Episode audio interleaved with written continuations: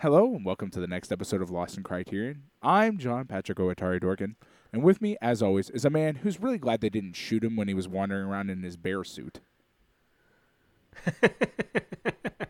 I am the Adam Glass, and sometimes you just got to hang from the chandeliers in a bear suit. It's uh, chase around some uh, some lambs for some reason. Here's the, here's the thing: there are moments where there is a real bear, uh, but then Right. there's there's sometimes there's just a dude in a not very good bear suit hanging from a chandelier, and then sometimes Yeah. the best one is when he goes full Bigfoot in the middle of that courtyard, and they're like, "Don't shoot him; he's really gentle." And it's like, my man, that's a dude. Like I can see his face. That is a man yeah, he's in really a bear gentle. suit. He's a really gentle dude. It's just He's a really he gentle goes, It's full Bigfoot though, because he stands up, he looks at the camera. The film is kind of blurry, it's dark, and he Yeah. just like looks at the camera and he's like, "It's like for a minute there, you're kind of waiting for the bear to wave. It's like, what is happening in a movie full of just absolute absurdity? That was the moment that got me. I love that. That's what pushed you over.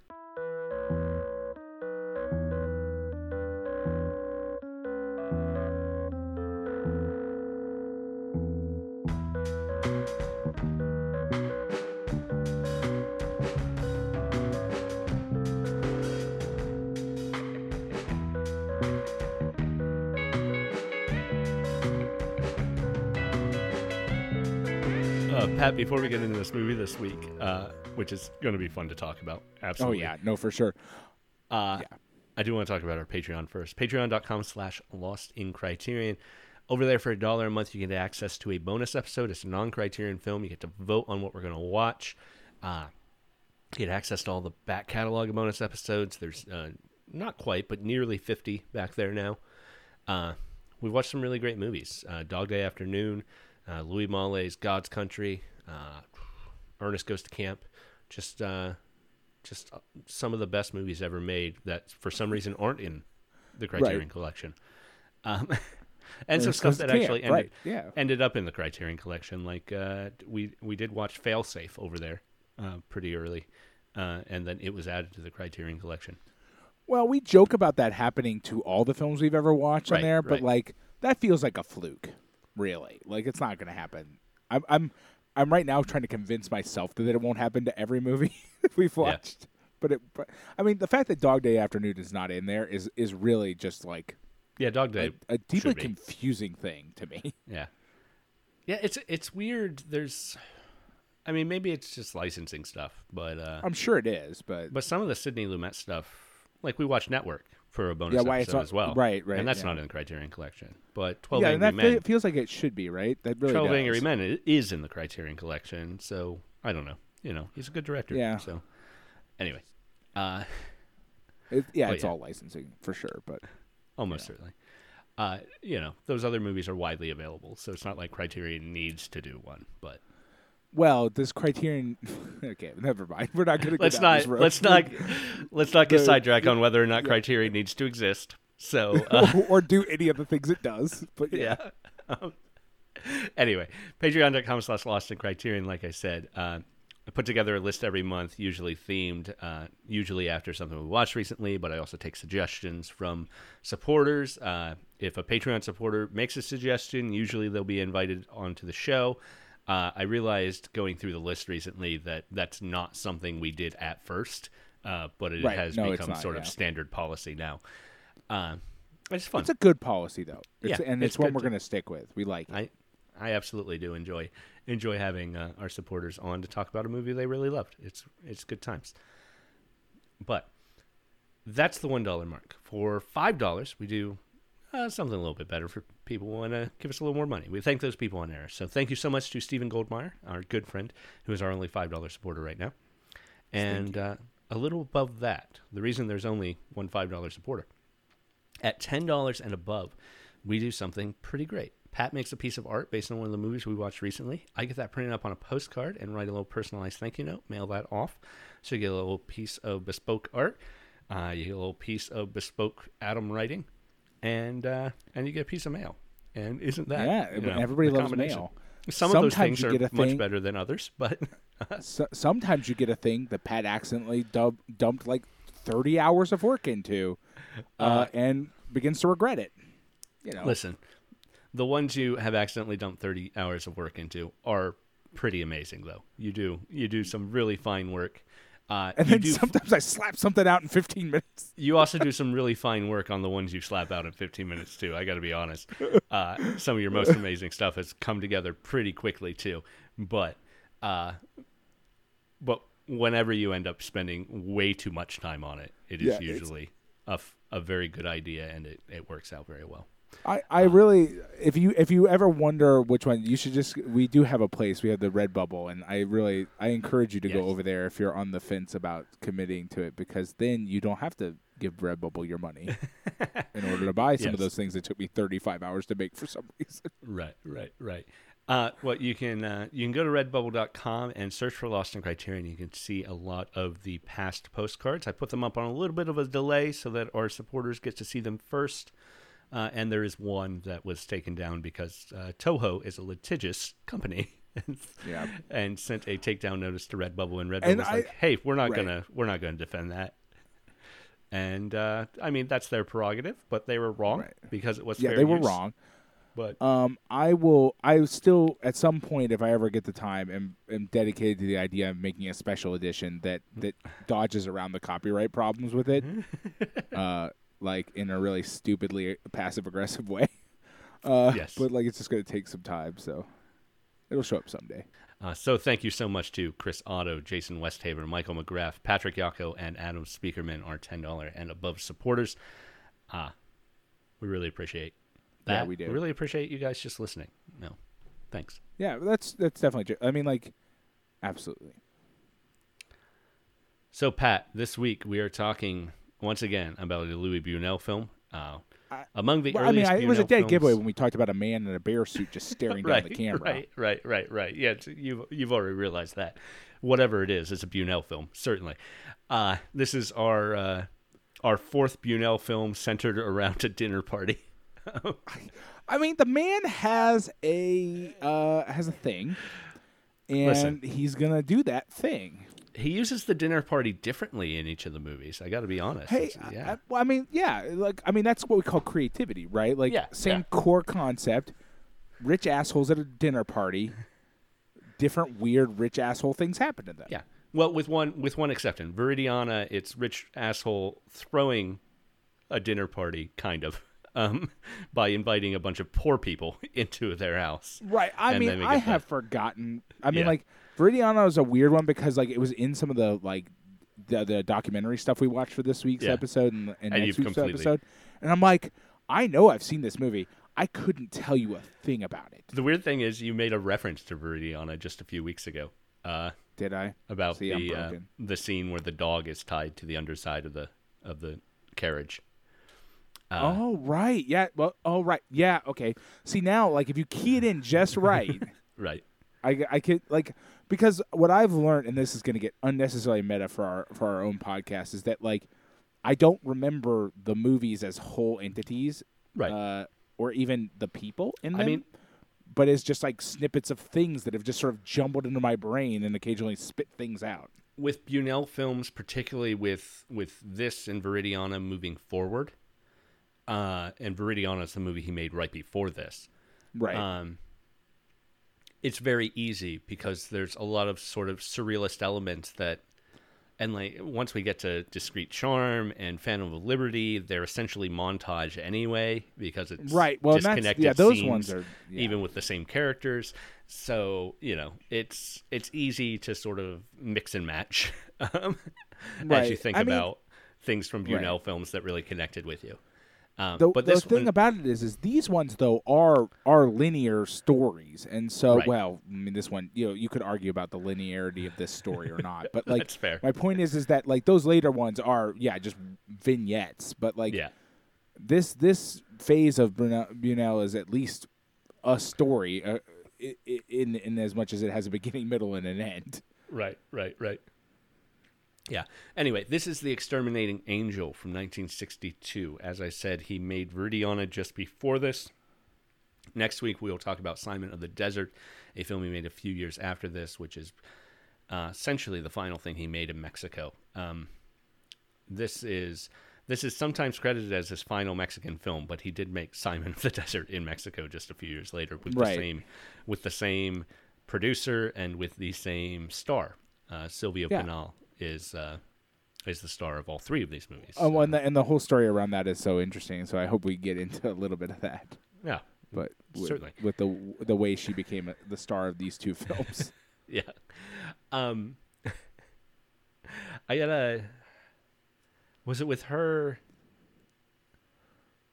We'll talk about it next week. But uh, but was there or with the next episode? But was uh, was it in stuff you watched where they talk about Simon being an anthology film and them approaching Fellini about making it?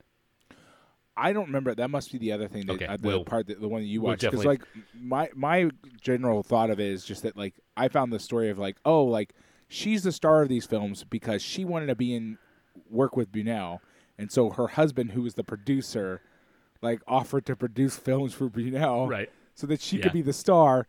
And the like the net result is that she's the star of the films, and, and they call it her best work. I mean, I don't know if that's the movie, the documentary, just sort of playing it up. Yeah. I mean, it's good work. She does an excellent job in these films. Yeah, Like- she's very good at it. But Um, like, one they uh, also talk about it is the most like filmmaking freedom he ever got while he was in Mexico because essentially it was like a blank check to like yeah make whatever you want to right put my right, wife in these to put my wife in. Um, and yeah, yeah, a successful yeah. actor before that, mind you. She Right, was not right. like this is not one of She- those like uncomfortable situations where it's like this non-actor like like you know what I mean? Like Right, there's a whole right, thing right, that happens right, in right, right. American Hollywood sometimes. where people buy their way into a movie. This is this Right. is this is that, but not exactly that, because she is a talented person who wanted to work with Buñuel. So she's like, "Hey, husband, let Buñuel make whatever movie he wants on the condition that I'm in it." Uh, Right. We'll talk a little more about it next week, but uh, Simon of the Desert uh, was meant to be an anthology film, and they approached Fellini and Jacques Dassin uh, to produce the two other parts of the film. And both Fellini and Dassin said, "Oh yeah, and I'll have my wife star." Which obviously Fellini's wife is is you know Giulietta. She's a phenomenal Right. actress too, uh, but but uh, Silvia obviously was on those uh, those calls, those visits with her husband, uh, Gustavo uh, Alatriste, I believe is how you uh, how you say his last name. Uh, anyway, um, and she's like, "Oh yeah, that's not going to work." she, she Sorry. Says, she says she says she frames it as because I'd already put in all the work of crafting these ideas. Uh, but uh, but really, you know, she Yeah. she was only doing this to be in a movie with you know she was going to be in the movie with you know. Um, obviously, she had already been in the first section, but again, we'll talk about that when we talk about the next movie. Uh, with the exterminating angel, uh, like you said, it is sort of his first uh, whole creative control. Viridiana was interesting. It, it bought him it bought him some respect in creative control uh, because um, you know it it it did well at Cannes. Right. Um, and we talked about this with Viridiana, but I won't fault you for not remembering it. Uh, it was entered as Spain's submission from Cannes, or for Cannes that year. Uh, even though Spain, uh, I mean, it was Franco with Spain, they were not on board with Viridiana. right. Um, and then to get, I don't know that we mentioned this in the Viridiana episode, but I learned it uh, in some of the background material here. Uh, in order to get Viridiana uh, distributed, uh, there were certainly places in the world that were not going to distribute a film from Franco Spain. Uh, So they sort of had to repatriate the movie and Back- make back it market it as Mexican, um, which is interesting because uh, Buñuel himself had become a Mexican citizen uh, around that time. Um, Buñuel's an interesting case. Uh, so often we have talked about directors, particularly fleeing Germany and landing on their feet wherever they landed, right? They went to Hollywood, they made movies in Hollywood, it was great. Uh, Buñuel's got that early stuff in Spain, you know, and and, and even in, in France in in the early 30s, just after he left Spain, uh, when he's in Paris with Dali and and the others making things like uh, Le Chien Andalou and uh, that sort of uh, the the high watermark of of surrealism of the of the pre-war period. Um, but then he moved to America, and he could not find work in America. Yeah. I was wondering about it's a, that's a really He- fascinating thing. Yeah, Like there's a there's a documentary as part of the Criterion on the exterminating angel that is essentially it is one of Buñuel's sons throughout the whole thing, and then one of his other sons, mm, I believe he's only got the two two sons actually, joins, but it's him going through his father's life, uh, visiting location location cities that he lived in, and talking about what happened when they lived here or when Buñuel Right. lived here for for things. And he talks to film scholars and Buñuel scholars and people who worked with him in each of these locations to sort of localize it. And it's there's a lot of very interesting stuff in it. But one of the most interesting aspects is in the U.S. He just he could not get directing jobs. Uh, he was editing, he was dubbing for major studios into doing Right. Spanish dubs for films. Uh, before he moved to L.A., he lived in New York, and at New York, he worked for the Museum of Modern Art, doing like a political film, uh, right, dubbing and then stuff he got too. and then he got denounced as a Marxist. And then Dolly, Dali. Dolly By put out yeah, Dolly put out his memoir and denounced him as an atheist and a communist. Uh, and uh, and political pressures in the U.S. were as such that uh, Buñuel was forced to resign from MoMA. Uh, and I've seen, you know, I saw the letter that uh, the curator of MoMA wrote to Buñuel about being sorry that he had to accept this resignation. Uh, that circumstances conspired to make it impossible for him to continue working there. And he's very apologetic, but also no one's going to bat for Buñuel there. Right. Uh, yeah. So, Dolly, well, right. you. I mean, yeah, we're we've talked about Dolly before. we've talked about like, that before. like it's a weird situation because what it makes you want I it's really I didn't watch the other documentary that you watched but I did watch the one about Yeah. Buñuel's time in Mexico and it and it does get into that and it's really a kind of confusing um thing because you you, you do start to wonder why he couldn't land on his feet like basically at all like uh, Well- and it's part of it is because a lot of times it seems like other directors got kind of brought over in that pre-war period. There was a sort of like siphoning off of direct of like artistic talent off of Europe, like like Hollywood and them kind of like knew like oh well the the winds are blowing such that these people aren't getting any work over in Europe anymore. We're gonna grab them while we can, kind of thing, right? Um, That's they're- one nobody seems that interested in him at Right. all.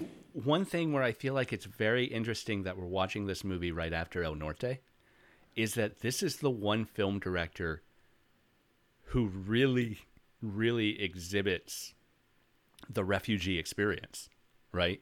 He is a political refugee. He's a war refugee, Yeah. right? Uh, in so many other European directors of his time and and the decade after uh, were right, but Right.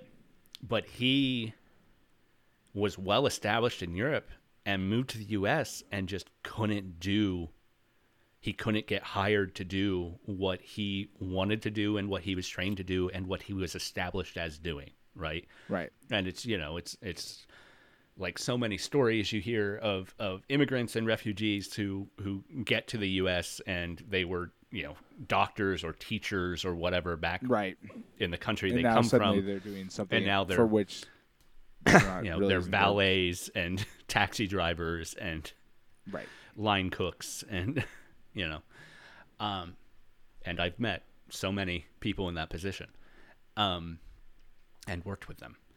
So it's you know it's interesting that he has that experience and it's really not he doesn't really land on his feet until he gets to Mexico and falls in with a crowd of Spanish war refugees of Republican refugees you know? They're Right. obviously politically akin to him. They are they are communists as well and that's actually that's a really interesting little side anecdote to the MoMA stuff is that when he was hired they did vet him and they were like hey we heard you're a communist and and Buñuel's like I'm a Republican because that's what Right. the that's what the communists were called Right. in in Spain because they supported a Spanish republic, and and they were all like, "Oh, well, if you're a Republican, you can't be a communist." Because Right. we're in America and that's that's not where Republicans are. So so they hired him despite the fact that he was upfront about about Amazing. the Just political amazing. labels at least, uh, Oh without God. expanding on what those labels meant. Uh, yeah, it's very good. Anyway, he gets to Mexico. He falls back in with with all of these others who who were established. He becomes he very much adopts Mexico. He almost became a U.S. citizen, uh, but he actually became a Mexican citizen.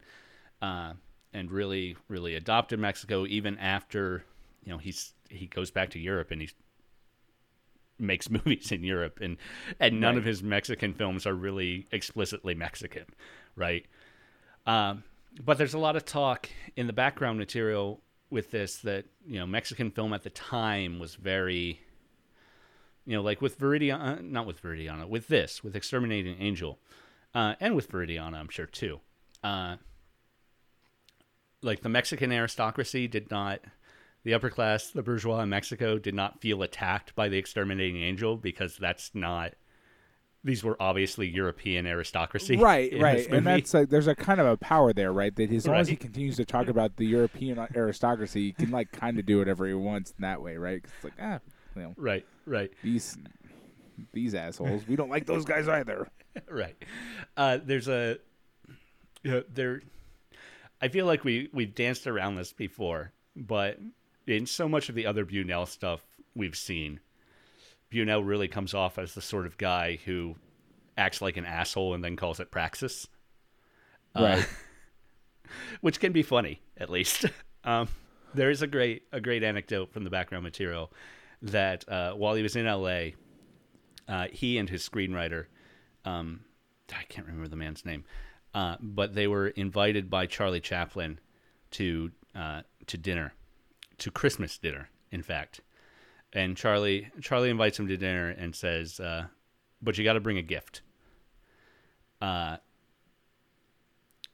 because they do a like a white elephant exchange. You got to bring a gift, Right. wrap it, we'll put it under the tree, and uh,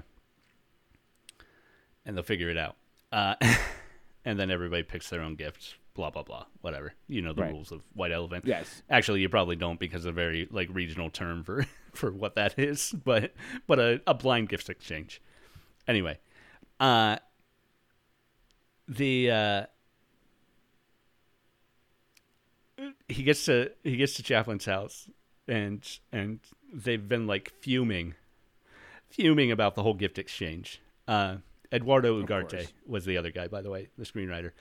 Uh, they've been like cursing cursing Chaplin and, and all these people as bourgeois, and uh, and uh, Buñuel tells the screenwriter, tells Ugarte, uh, on my signal, when I pull out my handkerchief at dinner, will storm the tree and destroy all the gifts.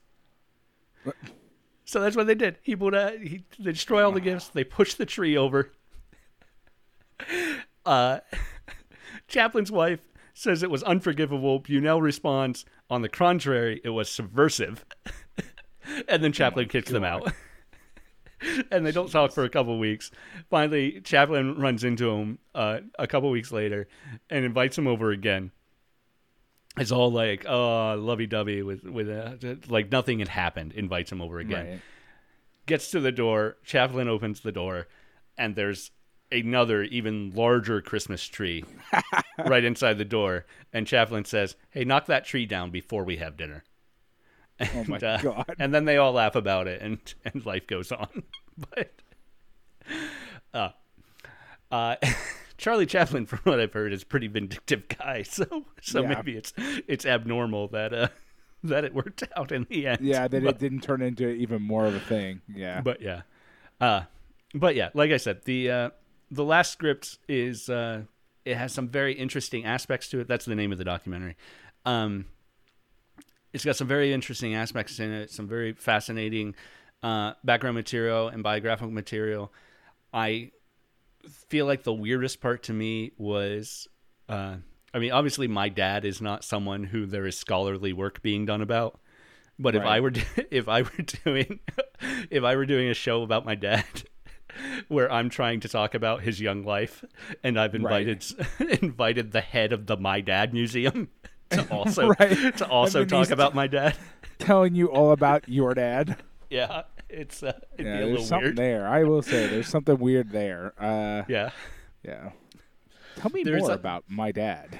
There's also a great moment where uh, uh, they're they're talking to uh, to Silvia in Mexico City, and uh, there's a building at the studio named after Buñuel and a statue dedicated to him, and and one of the sons says, "Yeah, he would have hated that," and so he's like, "Yep, he absolutely would have, but we love it." So, Yeah.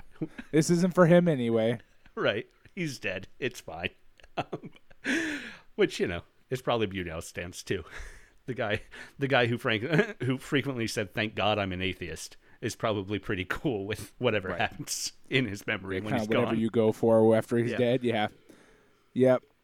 Uh, but yeah, uh, speaking of "Thank God I'm an atheist," this is uh, a movie like Viridiana and like The Milky Way that uh, is uh, pretty uh, pretty take that to Christian organized Christianity in particular, but religion in general. Yeah. uh, you know, obviously, particularly that final scene, but even before that, we get uh, a Kabbalist for some reason who has the pieces of a chicken in her purse. yeah, I mean, the best part about that is the best part about the chicken is the fact that the chicken is foreshadowed. It's Yes. just a wild ass thing. It's like, oh yeah, like we just cut to her like purse like out like at the Right. beginning of the film with fucking chicken bits in it, and it's like, and you and you as an audience, like it's it's highlighted. So you as an audience, are like, wonder why there's chicken shit, like chicken feet in her, uh, Just a bunch of feathers and, like, and feet. And I guess uh. it like it's Chekhov's chicken parts. I don't know, man. Like I don't Yeah. know. Yeah, it comes back. It's like I mean, I, it all makes sense. It's just like wow, like Well, it makes sense as much as anything in this movie makes well, sense. what I what I mean though is is that like part of the whole the whole the whole gun on the mantelpiece thing is that because the audience recognizes that as a as a as a sort of a, a sort of meta key for the movie like it, it adds an extra layer to it Right. people don't typically register chicken feet as like important Right, meta commentary right. on how the film will function yeah, but of course, you know, when you when you have your camera linger on it, it's going to be right important. you still it still indicates something yeah. it's just like you don't know what that you don't Yeah. mean you don't know that it involves like you don't know that it involves like archaic like uh mystic uh right. rituals whereas a gun you have a fairly good idea what's going to happen with that gun Yeah. Um, one more thing I think I'm I'm pulling from the last script, but I can't remember if it was there particularly or if I read it somewhere else. Uh, the American distributors of this film uh, wrote to wrote to him wrote to Buñuel asking him what the movie was about. It's a story that Buñuel Buñuel uh, what it meant particularly, and Buñuel is said to have spent the entire day writing this this big long thing uh, and finally just getting rid of it and uh,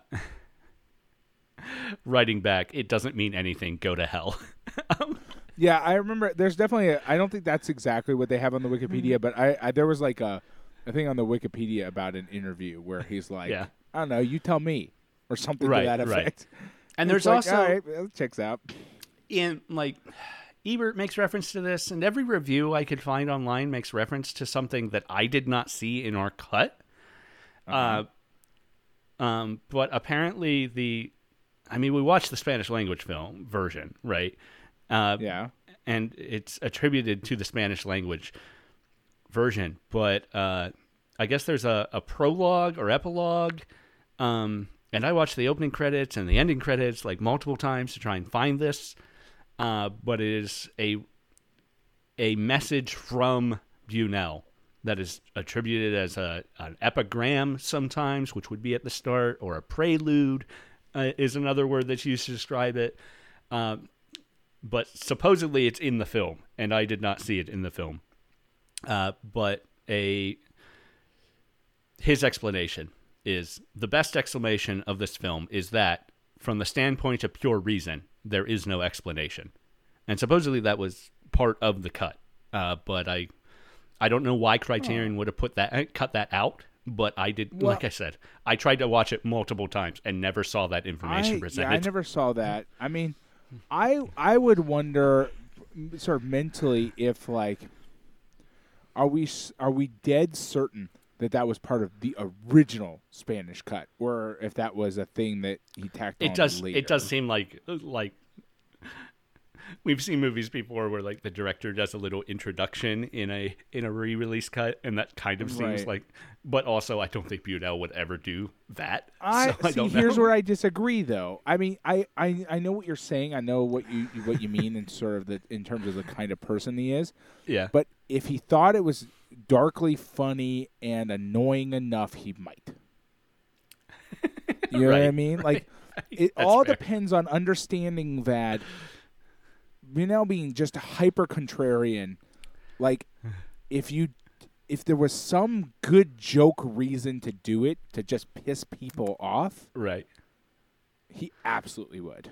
And you know, if, if if if like somebody was like, you know, it's the kind of person I suspect based on everything that we've read and seen at this point, which is a, a decent amount of material, that like you know, is the kind of person who would like essentially in this format like have essentially producers holding a gun to his head, and that's the sort of thing he would like. Like Right, you need right. to explain it to your audience. They don't get it and they are unhappy, and then Yeah. that's what comes out. And after two weeks of press, you know, this movie comes out and immediately he's bombarded with questions of what does this movie mean? He, Right. I could see him agreeing to it in the just out of desperation of being tired of being asked that question. Right, Even as and he goes home and laughs at the people asking him that question. Right, and but then of course make an explanation that doesn't help. that doesn't help at all. it has no explanation. Just deal with it. Right, Puts on exactly. the It's just- sunglasses. it's- And, yeah, uh, it's exactly. It's so much in his wheelhouse that like I believe it. I I Yeah. mean, like, or even if they like showed it at like I don't know if it showed me. Did it show at any festivals or anything? I don't know offhand. Because I could also see him even adding it in the space between a, fe- a festival and a wide release of being like, oh, everybody at the festival is like, what does this mean? Well, I have an answer for them. That's not an answer. It did play. Uh, It did play at Cannes because it got two ro- two awards at Cannes: uh, Screenwriters Right. Award and the International Federation of Film Critics Award. Right, but we live in a world where I can definitely believe that it could, that a movie could both get an award at Cannes and then also everybody who watched it at Cannes asked the director, "What does this movie we just gave an award mean?" Also, the Bodil Awards, which are the Danish Film Awards, uh, gave this an award for the the best non-European film, which really feels like kind of a cop out. I mean, yeah, he was a Mexican citizen by that point, but but still, But also, it seems like you're cheating. yeah, kind of cheating there. Uh, did uh, did The River also win best non-European film? Just any anything long a as it's European not- made a- Not outside of Europe. somewhere else. Yeah, honestly, would you find that a surprising thing to learn? It- not at all. No, Not- no, not at all. And I, I was about to say not in mid-century Europe, but not even not even in today's Europe would I find that. No, honestly, I mean, keep in mind it's not Europe, but keep in mind that oh shoot, what's the name of that movie? I just forgot it. I just blanked. Uh, Minari. That's what I was thinking of. Uh, is the flip side of that for America, Oh yeah, which yeah. is where this is a foreign film. Wait, wait, what now? right. Oh, what are you talking about? No, it's not. Like, I mean, it's just it's the same thing, just operating in in Right, right. Minari being It's not even. It's the a same film thing. shot in America reverse for, yeah. with Americans, but in Korean. So yeah, so it's anyway. apparently a foreign film. yeah. We'll see if uh, yeah, when it gets. Uh, when it gets. You know, the Oscars have an out because they call it foreign language film. So I know, but Yeah. that's. I mean, let's be very clear about the level of semantics to that phrase. right, right, right, right, right. Of course. Oh, anyway, uh, this uh, this movie is fascinatingly weird. Uh, it is. Oh yeah, No, I mean, inspired by yeah. it's inspired by disaster films. Uh, in fact, Oh it, no, uh, yeah, that makes sense. yeah. The original title, working title, was the. Uh, uh, it was the Castaways of Providence Street, I think, or something along those lines, because it was it was meant to be like a shri- a shipwreck, but it just takes place in the living room, um, after a fancy dinner party. Um, wonderful. but the same the same sort of things. You know, they can't they can't escape. The society falls apart. Uh, everybody ta turns to their baser instincts. They got to find water, then they got to find food. Uh, one aspect that did not get into it that Buñuel says he regrets later on is that they never turned to cannibalism outright. They do attempt a human Right. sacrifice, which I guess is Yeah, but here's okay. I mean, I I admire the sort of what he's doing here. yeah, Um, I I I think I think cannibalism would have been probably taking. He says he regret I, regrets it, but like, I think he would have almost hurt the points he's trying to make by by extending it out to like Donner Party sort of levels of of yeah. sort of thing. Um, Well, I mean, It- I know- I guess another aspect of it with me, and you've obviously not seen this movie, but uh, when I think about this breaking down into cannibalism, I also think about the third act of Mother and how just completely over the top all of that was. Because Mother also all takes place in one house. Not that they are incapable of leaving, but people just keep showing up and similarly abusing uh, abusing uh, the welcoming atmosphere of, of, Right. uh, you know common courtesy etiquette uh, to the point where you know I wouldn't be surprised if Aronofsky was had exterminating angel in mind in some of the stuff that ended up in Mother, but but yeah, it's uh, it lays on the surrealism pretty early. Uh, yeah, we get the uh, the maids trying to sneak out, and the same exact scene of everyone arriving plays twice, but the maids react to it playing twice. Right? They, you know, right. It is yeah. it is staged exactly the same. It might even be shot the same. Twice I think it, I think it might just- actually. I think it might be the same. I, I think it might be as excuse me a single a single take. It seems like Um, it's a single take. It it's a little too close to not be a single take. Well, and that's uh, also not the first repetition in the movie. Like I believe there's already a previous repetition. Like there's multiple. The movie plays out a sort of weird time loop scenario Right. multiple times, really tightly packed into that first few scenes. That is that is probably the most overt one, but Buñuel Right. claims there are twenty repetitions like that I, I mean, throughout the twenty film. seems high. Like I mean, I, did didn't. I definitely did not notice twenty, but, but, I noticed at least like five or so, uh, Right. which is enough to tell you as the audience. Like, and and like I think probably what he's going for there is that like if you put enough of those in there, your audience is going to pick on pick up on some of them. right. You know right, what I mean? right. Like, like you pack it in there so that like. You know, no matter how closely or not closely they're paying attention, eventually somebody's going to pick up on at least one of them. yeah, there and in are that sense, he is being kind of nice to his audience because, like, you know, he actually wants Right. the audience to get that this is the thing that's happening. right. He's not being like. Like particularly with with that most overt one, you might think, well, is this some sort of weird editing mistake? But he's got the maids reacting to it, so you know, Right. it's happening in in universe, right? Um, Right. Some of the subtler stuff could be something like that, you know, and some of those twenty are so subtle that I'm sure no one but Buñuel ever noticed them. Um, Right. like, I mean, it does make me, and I'm sure somebody, I'm certain people have already done this, but it does make me personally want to go back and, like, watch that opening bit and be like, all right, well, which, what, you know. make make an enumerated list of yeah, of just to see how many I can get because yeah. it, it is it's a fascinating thing to think about that he had that many. I noticed five or so, and it's like, well, okay, but there's a list here. Like, there's a lot. Yeah. Um, uh, interpretations of this film, um, I think Buñuel pretty clearly holds his holds his feelings on his sleeve while he makes movies. Uh, you know, he likes to he likes to be overt in a lot of ways. I think of Milky Way in particular, uh, where he's just showing his work that he uh, he knows Right. he knows so much about church history as an atheist. uh, Ebert wrote a pretty lengthy uh, interpretation of this as as Francoist um,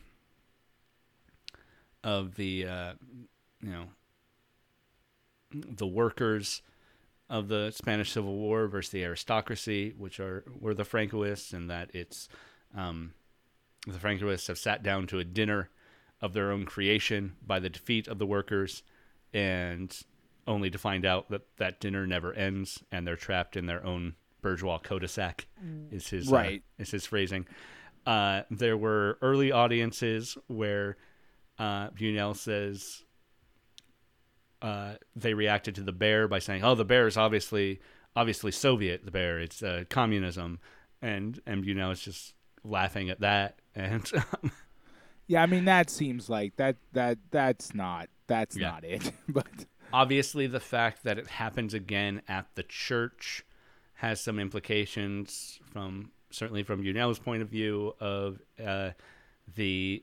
Uh, equivocal nature of oppression between organized religion and uh, and the bourgeois upper classes, Right. um, which I can't, you know, I say from his point of view, but also from the mainstream of you know at least fifteen hundred years of Christianity. So it's you know I can't be yeah, I mean- dismissive of that. Um, but well, yeah, but I mean like that is what I mean, but you know, it is yeah. But we get it.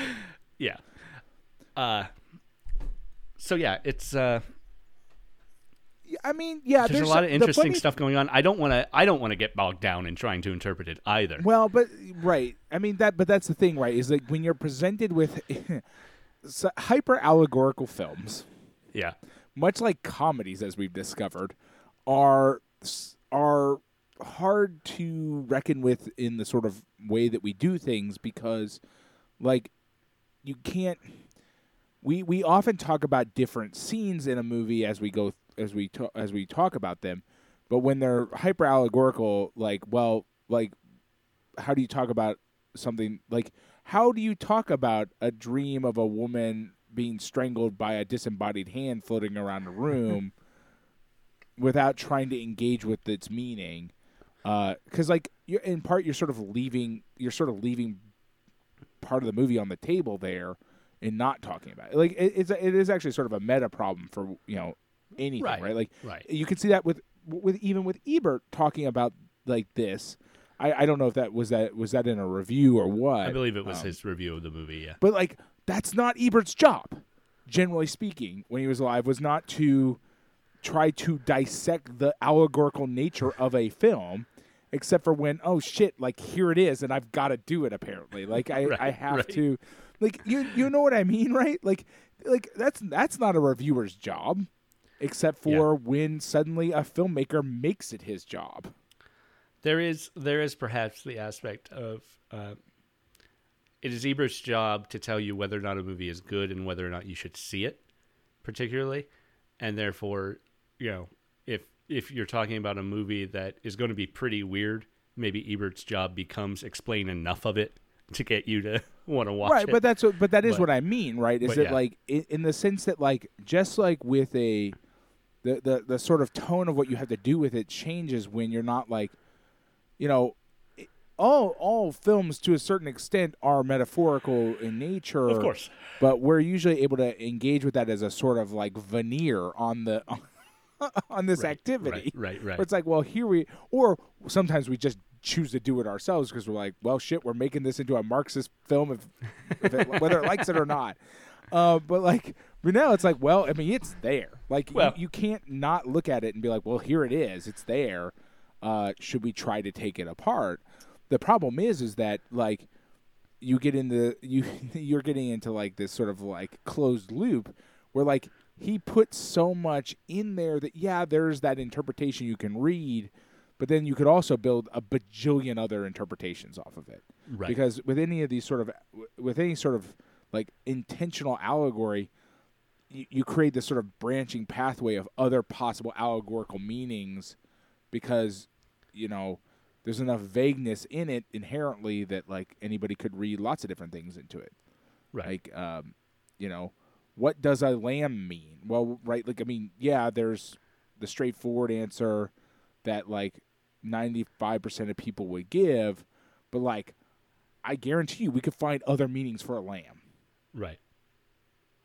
And the whole Um, the whole uh the central problem that they cannot leave that room, they cannot leave the house, but also that the uh, the workers, the servants, felt compelled to leave uh, beforehand. You know, it's there are certainly instances of that same sort of mass hysteria, particularly through the middle of the century.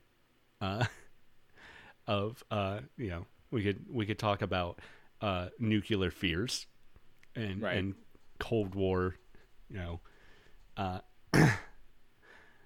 red baiting and, and things like that that we could we could get into as as that same sort of avoidance, you know. But I don't think he's interested in doing anything like that either, right?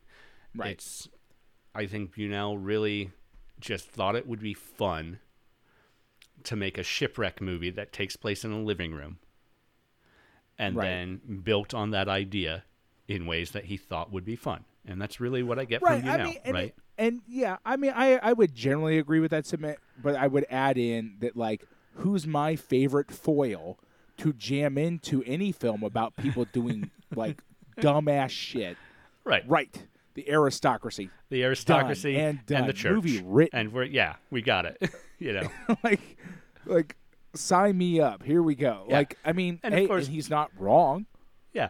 Like, you know, good you choices know, all around. Laughing outright at the people who say, "Oh, the bear must be communism," is of course, you know, you what is the bear in this movie? He's threatening, sure, but he doesn't actually do anything, and then just walks away. That's not. Buñuel laughs at that because that's not communism to Buñuel. So, Right. like, right. you know, but you Well, know, and also, I mean, it's also very clearly a man in a bear suit, like Right, very right, right, right. painfully, obviously, throughout the movie. right, Uh, so there's that whole extra level of like, what Yeah. what does a man in a bear suit represent? Like, good question. Do not know the answer to it. and the uh, you know the lambs sort of they they're only there the lambs and the bear are only there as some joke that we never even get to see a punchline to right because the the the uh, mistress of the house comes in and says oh they're for the after dinner entertainment and then Right. Yeah, I, I, I, I am. I do have to say that, like, in in terms of you can see a a a line as Buñuel gets more. I mean, I I want to say in that, but again, my my memory of the films is is patchy at best. But I feel like there's a through line of him getting more, just like kind of wild and crazy a little bit to a certain well, I think extent. that's like I think that's fair like this one is the is like has such explicit jokes like actual like there's an actual joke there too because like the the waiter trips and falls and and makes that mess and some of them say it's a joke and some of them imply that it's not a joke right like the uh, the the, the other Yeah. ar- members of the aristocracy that are there don't know some of them take it as a joke some of them don't um, and we as the audience don't know because it looks like a real fall. The guy falls. We don't know. And the only time we find out is a couple minutes later when the joke pays off when she goes into the kitchen. She's like, Nick's, Nick's the bear and the lambs.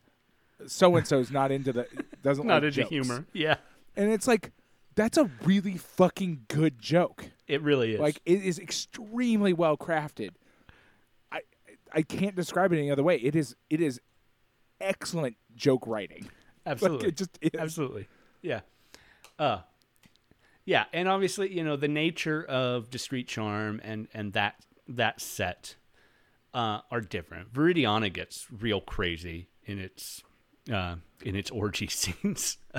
you know? Yeah, see, like I can like my memories of Viridiana are just.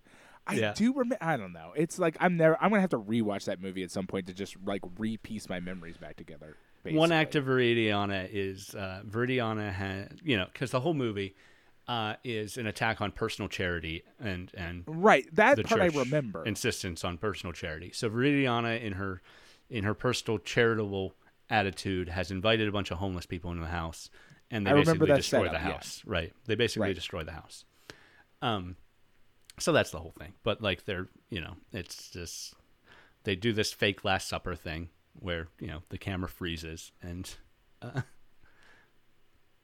there's a beautiful aspect of that that I didn't notice when we watched Viridiana, but someone brings it up in in the last script. Is that uh, I think it was in the last script. It might have been. It might have been in the bonus features for uh, next week's movie too.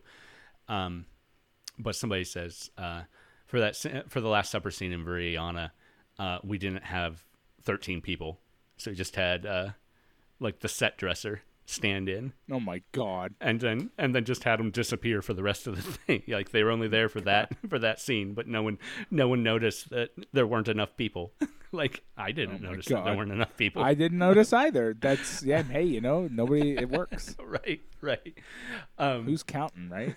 But yeah, just dress them up. Dress them up as hobos. Let them go. Um, another interesting bas- ba- background on this. Uh, Buñuel, like I said, you know, Buñuel wasn't going to tell the actors what exactly was going on because maybe he didn't, you know, have the uh, have the thought process to be able to tell what exactly was going on because Right, it's right. him having fun. Um, but like you know, they'd shoot and they'd go, they'd go home for the night and they'd wash up and they'd come back and they never looked disheveled enough. Uh, from day to day, as they're supposed to be getting more and more disheveled over the course of the film. Uh, so to make them look really grimy, uh, he spread honey on their skin and had them get Oh. dirty with honey on their skin. And like that's that's enforced method acting for you. 'cause- Yeah. Ooh, that seems. Yeah, you would. You would feel pretty nasty yeah. pretty quick.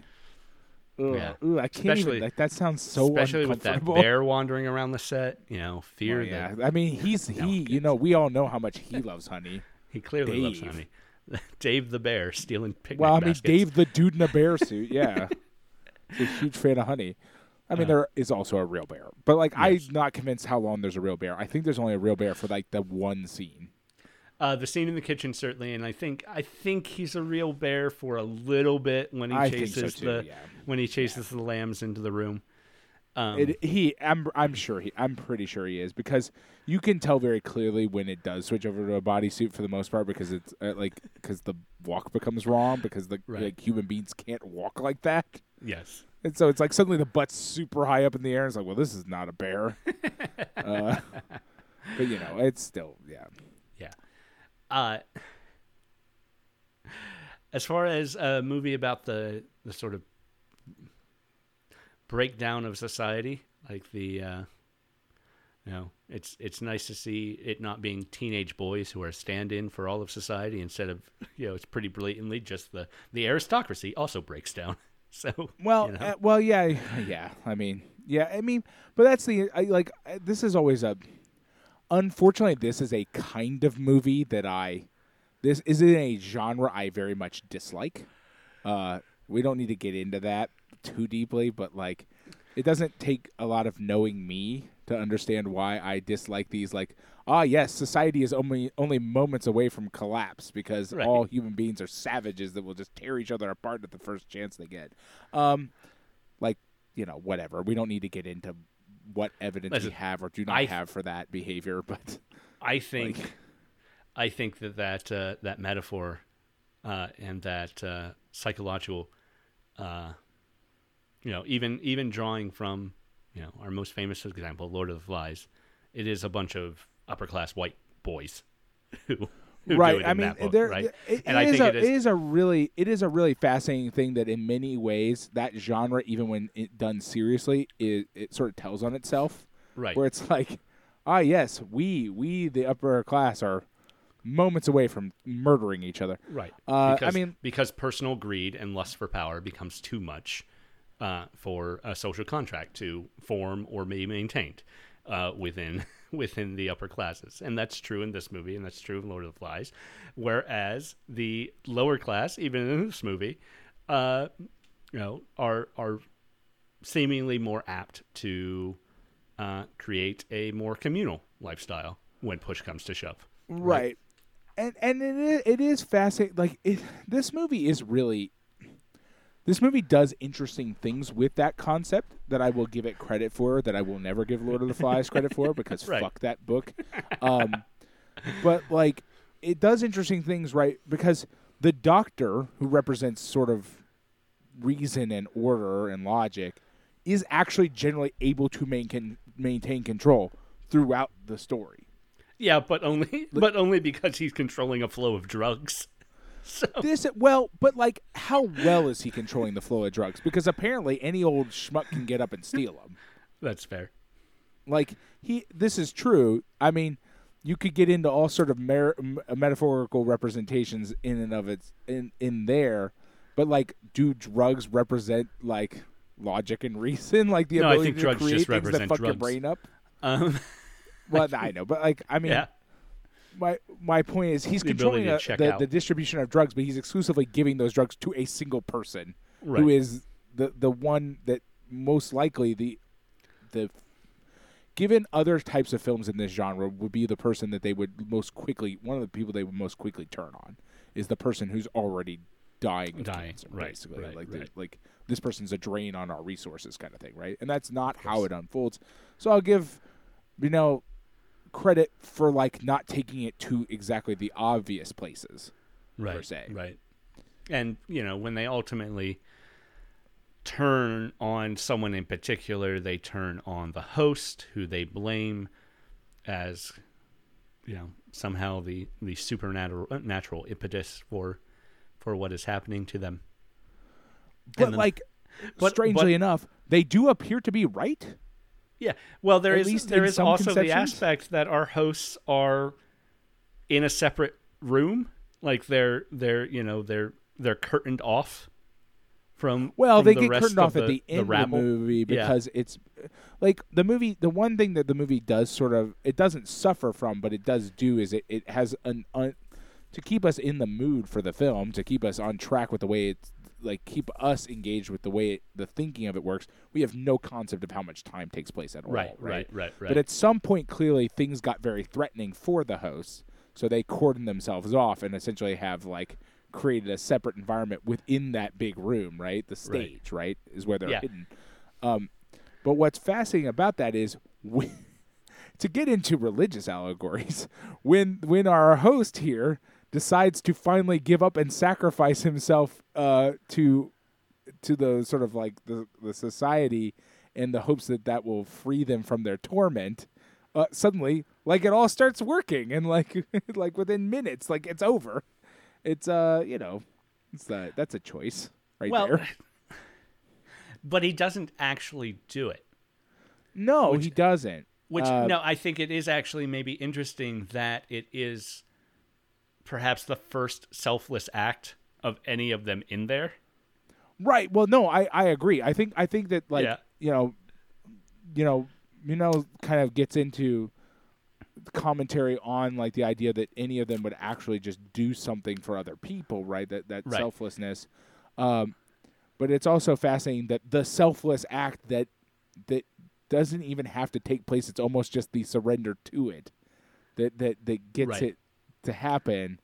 And then that selfless act would be allowing himself to be murdered. Right, right. Or right. I guess And killing himself, not actually being murdered, yeah. but killing himself. And obviously the, the the Jesus stuff, the messianic overtones of that are are there and and right. I mean, they have hard to, to, work it's around. Like so, it has right, to. Be. you know, right. It's Buñuel.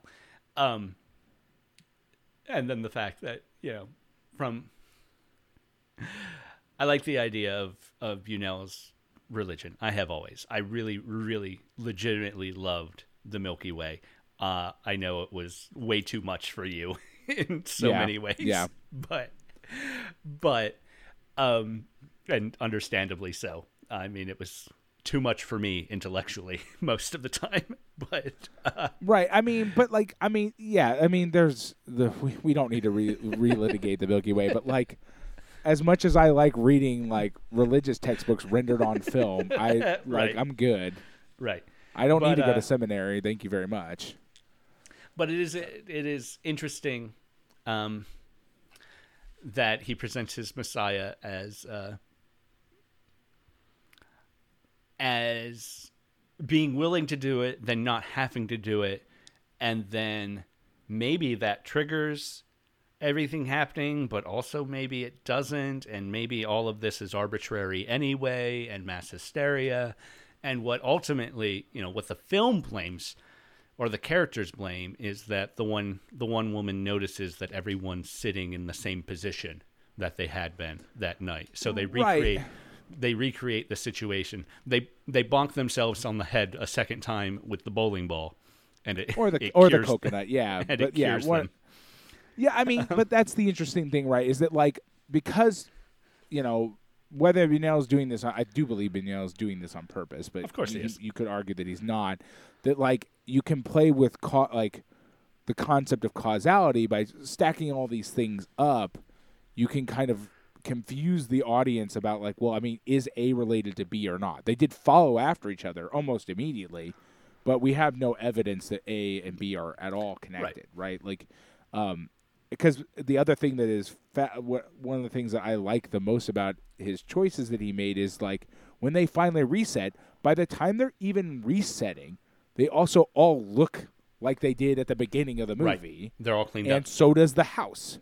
Right. Everything's back, and so then you get into this like concept. You know, you know, asked you to think about like definitely is asking you to think about like like they're they're are they just trapped in themselves right like quite Right. literally as the as the like bourgeoisie are they just in like are they And just I- internally trapped inside of themselves I times, didn't basically? read. I, I didn't read all of uh, Ebert's interpretation of this, so I'm I'm I sorry if I'm cribbing off of him in saying this, but it is also interesting that the the workers are showing back up for work Right, yeah, at the end of that absolutely, yeah. sequence too, and sort of everything's gone to normal. Like they had this big mess up, like a civil war, and then they finally made it through. Franco's dead, and Right. things can finally get back to to how they were. Not that how they were is good. Uh, no right can think of other things that we've made it through recently as a society or a country. Well, and I don't think Buñuel would argue that they are good. They're just Right. normal, right? Like it's just Right. well, we're back to the way it was. Right, right. And Buñuel was never a super fan of the way it was. You don't Right. fight in a civil war when you're a super fan of the way it was, right? Right. Uh, I think it's also interesting in the final sequence at the church that uh, while they are attending that church service, they aren't visible afterward, right? Yeah, I they sort mean, of they do- disappear before the Well- freeze, the the church stuckness happens. Right. And and you do I mean there's I mean again, like you could build a bajillion interpretations off of this. It's so hard to even like want to try. Right. Don't really want to try, but like you know, are th- have they disappeared or just choosing not to show them, right? The, the, but like cuz you're, you know, but also like I the thing the the part that I enjoy about the church thing, the sort of thing that gets you the most uh, sort of deeply into fun speculation is like the dry like the riot that happens afterwards and the and the driving of the lambs essentially seemingly Right. by gunshot into into, Into the the church. church, yeah. yeah. I mean, again, it's Buñuel's feelings on on organized Christianity are uh, Are very clear. Yeah. are very clear. well, that's what I'm saying is is that in that way, what's really fascinating to me is that in much of the film, he chooses allegory that is purposely sort of vague, right? That you could like you could choose to read in different ways, Yeah. like the, at least the specifics of, right? Like I mean, you get Right. the general allegory of, you know, f- fuck these, you know, Meta- fuck these aristocrats, they suck. Like here they He- are going to. he mostly uses thing. metaphor that's vague enough that it might not even be metaphor, that it might just be Right. him being like playing around, yeah. non sequitur, right? And then sometimes he does things like have soldiers drive lambs into churches where people are trapped and we know they're going to be slaughtered. Sometimes we know right. just really, really wants to be clear. That one's maybe a little on the nose, you know? Right, exactly. But like and it does seem to me, and this is just me being at least some in some of these earlier films, Buñuel's much more willing to be on the nose about religion than he is about his about like sort of like socioeconomic structure. Like he'll definitely take the aristocrats to task and all that stuff, but boy, he really wants you to like he doesn't want the things about religion to be even be able to be misinterpreted. like I don't know, that seems to like his slightly different modes of operation there. Uh, obviously, as we get further along and we get into things like discreet charm and things like that, well, now I mean he's essentially doing the same sorts of things with the the uh, bourgeoisie as well, where they're just fucking absolutely, obviously, uh, taking them to task, right? Like I don't, I don't know. That, that's just an impression I get. I can't back that up per se. Uh, I could be very wrong, but again, it does seem that like his main axe to grind is against religion, and the bourgeoisie sort of falls into a secondary role there, of like, well, these guys suck too, so I'm gonna take pot shots at them as well. But really, it's it's the religion that we gotta hammer on here. Right. There is there is one other Buñuel religious film that we won't uh, we won't end up watching. I, we might have missed it as a bonus feature on a different Buñuel movie. Honestly, it seems Okay. like because Criterion does occasionally, you know, do that sort of thing, put a full movie in the in the bonus features. right? Yeah. uh, but it's called Nazarene, and it is uh, yeah, I they keep talking about it. Yeah. In in the documentary, and it's like mm, this seems like something we might want to watch, but Right, right. It's uh, you know it's described as a satirical drama. Um, apparently, uh, apparently Tarkov- Tarkovsky really loved it too. I mean, Uh, just like seeing what we saw from the um from the documentaries and stuff, it does seem to have a lot in common with um, the movie we're gonna watch next week, yeah, yeah. Simon of the Desert. Simon of the know, Desert. you know, yeah, it does seem to have a lot in common. Nazarene, Simon, and the Milky Way, uh, and uh, and certainly to a lesser extent Viridiana, um, but but Nazarene seems to be, and Simon certainly, and the Milky Way certainly are much more overt critiques of Right. Christianity. Um, but yeah, Nazarene. I mean, just the the title being Nazarene is you know Jesus is referred to as the Nazarene, and he is a Right. a Nazarene in ideology, um, from from Nazareth rather.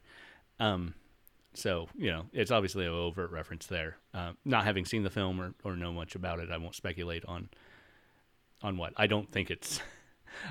I don't. While it is a movie called Nazarene, I don't think it is a Jesus movie, particularly. No, I But- don't think so. But like that that's kind of what I mean is that like just the clips that they show in the documentary seem to point to a the Simon of the Desert sort of thing where it's like, well, gesturing at Right. at that kind the that sort of philosophy and that sort of thing without actually like being like this is a movie about this guy. Um, so Right. Um, Absolutely.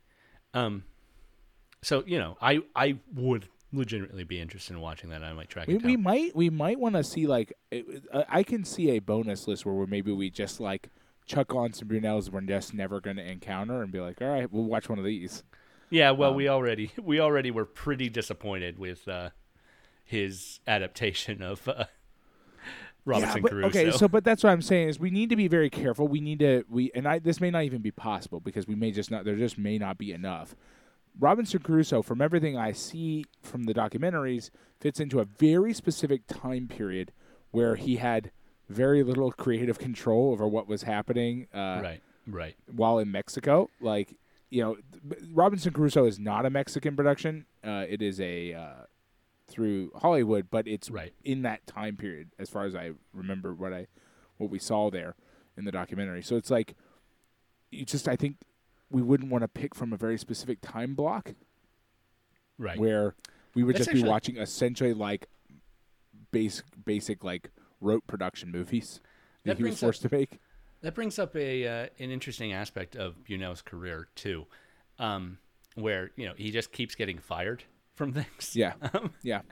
because you know he was hired. I can't by- imagine the person described in that Charlie Chaplin ended up getting fired from stuff. Well, he's hired. He's hired by Hollywood uh, to, uh, you know, dub films for Spanish release, and Right. then you know while that job's happening, uh, FDR starts his goodwill ambassadorship stuff with South America, and he's like, "Hey, why don't we just support the South American film industry instead of, uh, instead of just exporting our our own dubbed films? Why don't we pour money into it?" and and so the the film industry, you know, Hollywood starts doing that, which means Buñuel doesn't have any movies to overdub anymore, and it's uh, Right. is out of work, which is his impetus for moving to uh, Mexico. You know, because he he has no reason to stay in L.A. Uh, but yeah, I I don't know. uh, there's that that brings me back around to the, the interesting aspect of Buñuel as uh as someone who never really belongs where he ends up and a refugee Right. who who never belongs in the places he ends up but he can't go home right because his Right. country is not his country uh he is you know like all refugees uh you know he is he is fleeing a violence that uh, makes his country no longer his own. Um, Right. yeah. I don't know. To get back to the movie, I do think it's. Uh, I laughed a little when we get that little. The first scene of the movie is a uh, a zoom in on the street name as Providence Street, Right. and it's just okay, sure, Buñuel. Yeah, I mean, it, it, that's that's a I, I don't know. Miguel is a really is a real hard character to get a lock on in many ways yeah, because you're like, he is perfectly willing to be just a just way too on the nose, right. and then also like put a bunch of stuff in there. You're like, well, I mean, I think I know what this means. Like, he's Yeah. just really a And it's very it's singular sort of director. It is way. interesting in this movie in particular that it's it's sandwiched by maybe the two most on the nose bits, Yeah, yeah, which are also maybe the two most overtly religious bits. You know, we talk about the human sacrifice acts, uh, and we get um, what I assume to be a fake Kabbalah ceremony, but I don't know enough about Kabbalah actually to say if it's real or fake. Um, it would surprise me if it were real, uh, but yeah. I mean, I don't, I don't see know. Buñuel as the kind of person who's gonna go do the research on that to make sure that's real. Like that just seems like ah, this is a bit I thought would be pretty like Yeah. fun to have in here. and we'll call it Kabbalah because that's something people might know the name of, right? We'll know the name of it, but probably have no idea what what it involves either. And it is Um, it is certainly more likely that an aristocrat an aristocrat uh, would be a practitioner of Kabbalah uh, than say voodoo or something that Right, might be yeah. more I don't want Right, to say more- exactly. more, apt because the, the chicken stuff is probably stereotypically voodoo as well, but uh, Yeah, I Yeah. mean, I think he was trying to basically hit something that sounds kind of posh to like fit Right. with the the vibe. Like, it's interesting that it was kind of posh in uh, in 1962 Mexico in the same way that it was kind of posh in 2005 Ni- in two- America. yeah, I was thinking the same thing when when when she's like when she said it, I was like, is this Madonna? Like, what's happening here right now? and then um, Madonna what getting into it seems like a Buñuel joke too. So yeah, it does, right? right. It really does. Like, well, and that's, I guess, to a certain extent, one of the one of the really stranger aspects of know humor in that way is that like any individual component of a you know f- like this this absurdist like romp any individual component could just be a headline that appeared in the news at some point. Right, right. like the fact that they're all jammed together makes the thing seem outrageous. And obviously there's like mystical elements to it and stuff like that like they can't leave the room or anything like that. But like um like any individual element just could be a thing right? Like y- and that and that's its own sort of special like talent that he has of like these are all absurd but like if you read a newspaper and, and not just now but like at the time he was re- making film like because like you know the world is n- neither stranger nor less strange now than it was then Right, uh, right. in actuality like uh like dinner party doesn't notice lambs and bear wandering free during middle of dinner like could be a thing that you just read in the newspaper and you're like yeah okay well that's that's the rich for you. I don't know like right. you know what I mean? Like it, and and and there's a certain power to that because you can what he creates in that environment is a thing that like the whole audience walks out and go that was ridiculous. And then if they were ever to spend any amount of time talking about it and trying to pick it apart they will then realize that every single component of it wasn't really that ridiculous like it is but it's not like beyond the pale of things that could just happen. That could be again you read in the newspaper about you know one day you wake up and somebody like oh yeah like this dinner party at this rich person's house a person died and they just shoved him in the closet. Okay. Yeah. I, of course, Yeah. like of course, uh, Um, like, yeah, One last, uh, perhaps hilarious impetus for this film is that is also just Buñuel's introverted fear of going to a party and not being able to leave. yeah. Uh, no, I get that too. Yeah, He's not wrong, uh, and I think that's funny. I think that's very fun. Uh, and I like that have it pairs I up with a fear of being of going to church and also not being able to leave. right, right. There's a real, there's a real, there's a real symmetry there. Uh, yeah, that, Of, yeah, that is that is about perfect. The stuff where you're where you're when you're about to leave, you think, "Oh, I guess I'll go. It won't be too bad if I go." And then if you find out you're not, you can't, you can't get out. Yeah. Um, Yeah. I get it. I get it. I I I, it. I there are a couple things that I really do like uh, just like little things that I like that I wanted to talk about. Yeah. Um, I'm fascinated by the head butler being lumped into as a sort of class traitor Yeah. with with these guys like that he doesn't really belong but somewhere in his like it's a very much a commentary on how he sees himself right like Right. he considers himself and we don't know this like we don't directly say it but he considers himself above the other help and and and by that nature is a class trader who's trapped in there too right like he has to burn with them not away from Right. you know what i mean like he doesn't get to leave And um, the is a fascinating thing in the class hierarchy of an upstairs downstairs thing, uh, he is. I mean, he is the right but then but the major domo. he is the the head of the lower class. Right. Right, but what's fascinating about it is is that like you know does play with that a lot, which is like he isn't though. Like you know he is. He considers himself that way, and he is. Yeah. He is the he is the head. He is the head normal person who's thusly trapped because he is a class traitor.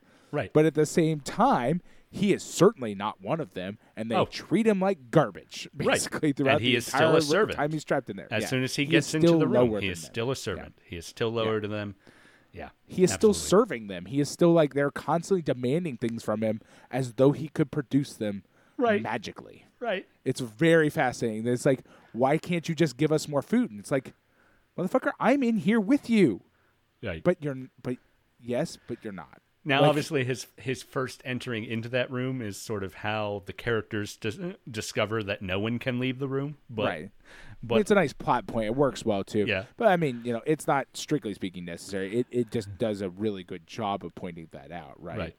Um, I also I also really love that uh, while they can't leave the room, they can throw garbage out of the room. So the sort Yeah. of they are they are living in their own little bubble and polluting the rest of the house throughout Yeah, the entire yeah, thing. yeah, is very is for sure. very interesting great. too. Yeah. Yeah.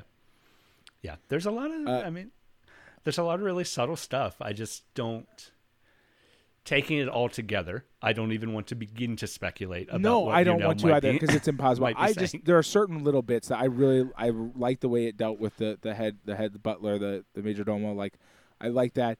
Uh, there was another one that I that like really struck me. Oh, I really do like the way it not the way exactly it ends, but the way it deals with the church thing. The way everybody's trying to leave but also not leave the church is just deeply fascinating to me because the dynamic's quite different than the the the the, the party, right? The party people keep coming up with excuses as they approach and they, they leave and, and it all fits into the balance of the way a party works, right? right. It feels like a party. Oh, I should Um, have coffee before I go. Yeah. Right, right. Uh, I'll have another cigarette, that sort of stuff, right? It all feels very normal. And then it, because the dynamic of a, of a church is different, it, it is still that dynamic, but it's very fascinating. Like the priests have it, but then all the people at the door are essentially tr- like jostling each other for exit, but can't exit. And so the result is like, it's it's a it is a it produces the same dynamic, but it's just a very Yeah. fun, different one because Well, like, also- it's like uh, too many people trying to fit through a door at the same time. The Yeah. result is nobody gets to leave. Yeah, But then we also get a you know dialogue from them that's all like the the no no I insist you go first no no no right. No, exactly. No, no, yeah. no. Well, and and and it's and you know now talking about the sort of like these weird, dumb parts of polite society, and that like Right. church and church and a, a dinner party have very different ones, but they function identically in in in, Yeah. in actual result. Right, Right. right. It's A very- interesting. a very base but true reading of this film is also just that Buñuel's like, hey, social etiquette's dumb and it traps a you into doing is, is a it's prison you're trapped right, in. is a prison you're trapped in. Right. Yeah. Right. Exactly. Uh, well, I I think we've talked this one out. I uh, sort of chomping at the bit to talk about Simon of the Desert too. Which Yeah, uh, me too. This uh, you know occasionally. It is much more rare now for Lost in Criterion to record two episodes back to back, and uh, and we always end up uh, always end up anticipating the next one whenever we do it now. Uh, so uh, while you won't get to listen to it for another week, we're going to be talking about it.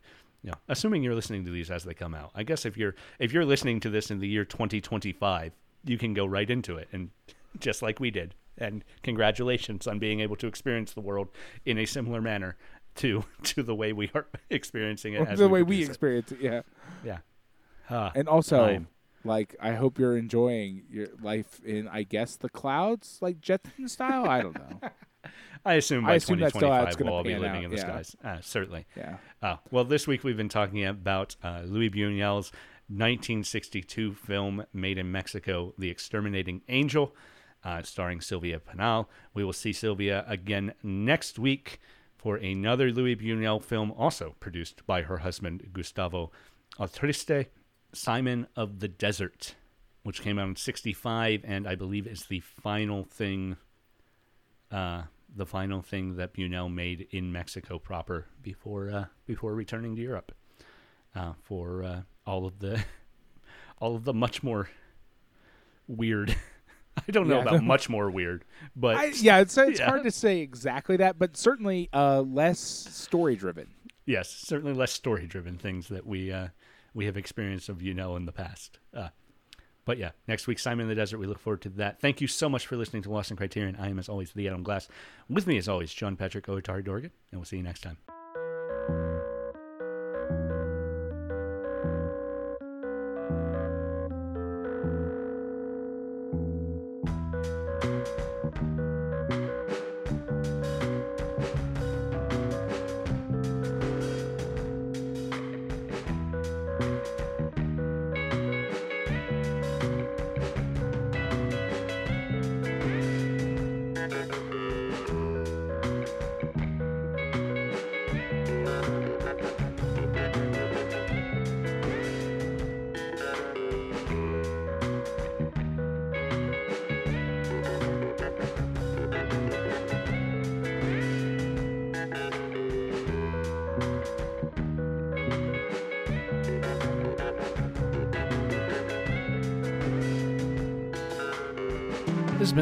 Lost Criterion. I'm your co-host Adam Glass. You can find me on Twitter at the Adam Glass.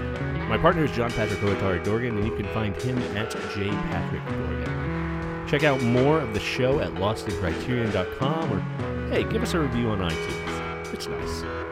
If you really like what you hear, consider supporting us at patreon.com slash lostincriterion. Hey, our theme music is by Jonathan Hape. Check him out at jonathanhape.com. And thanks for listening. We appreciate it.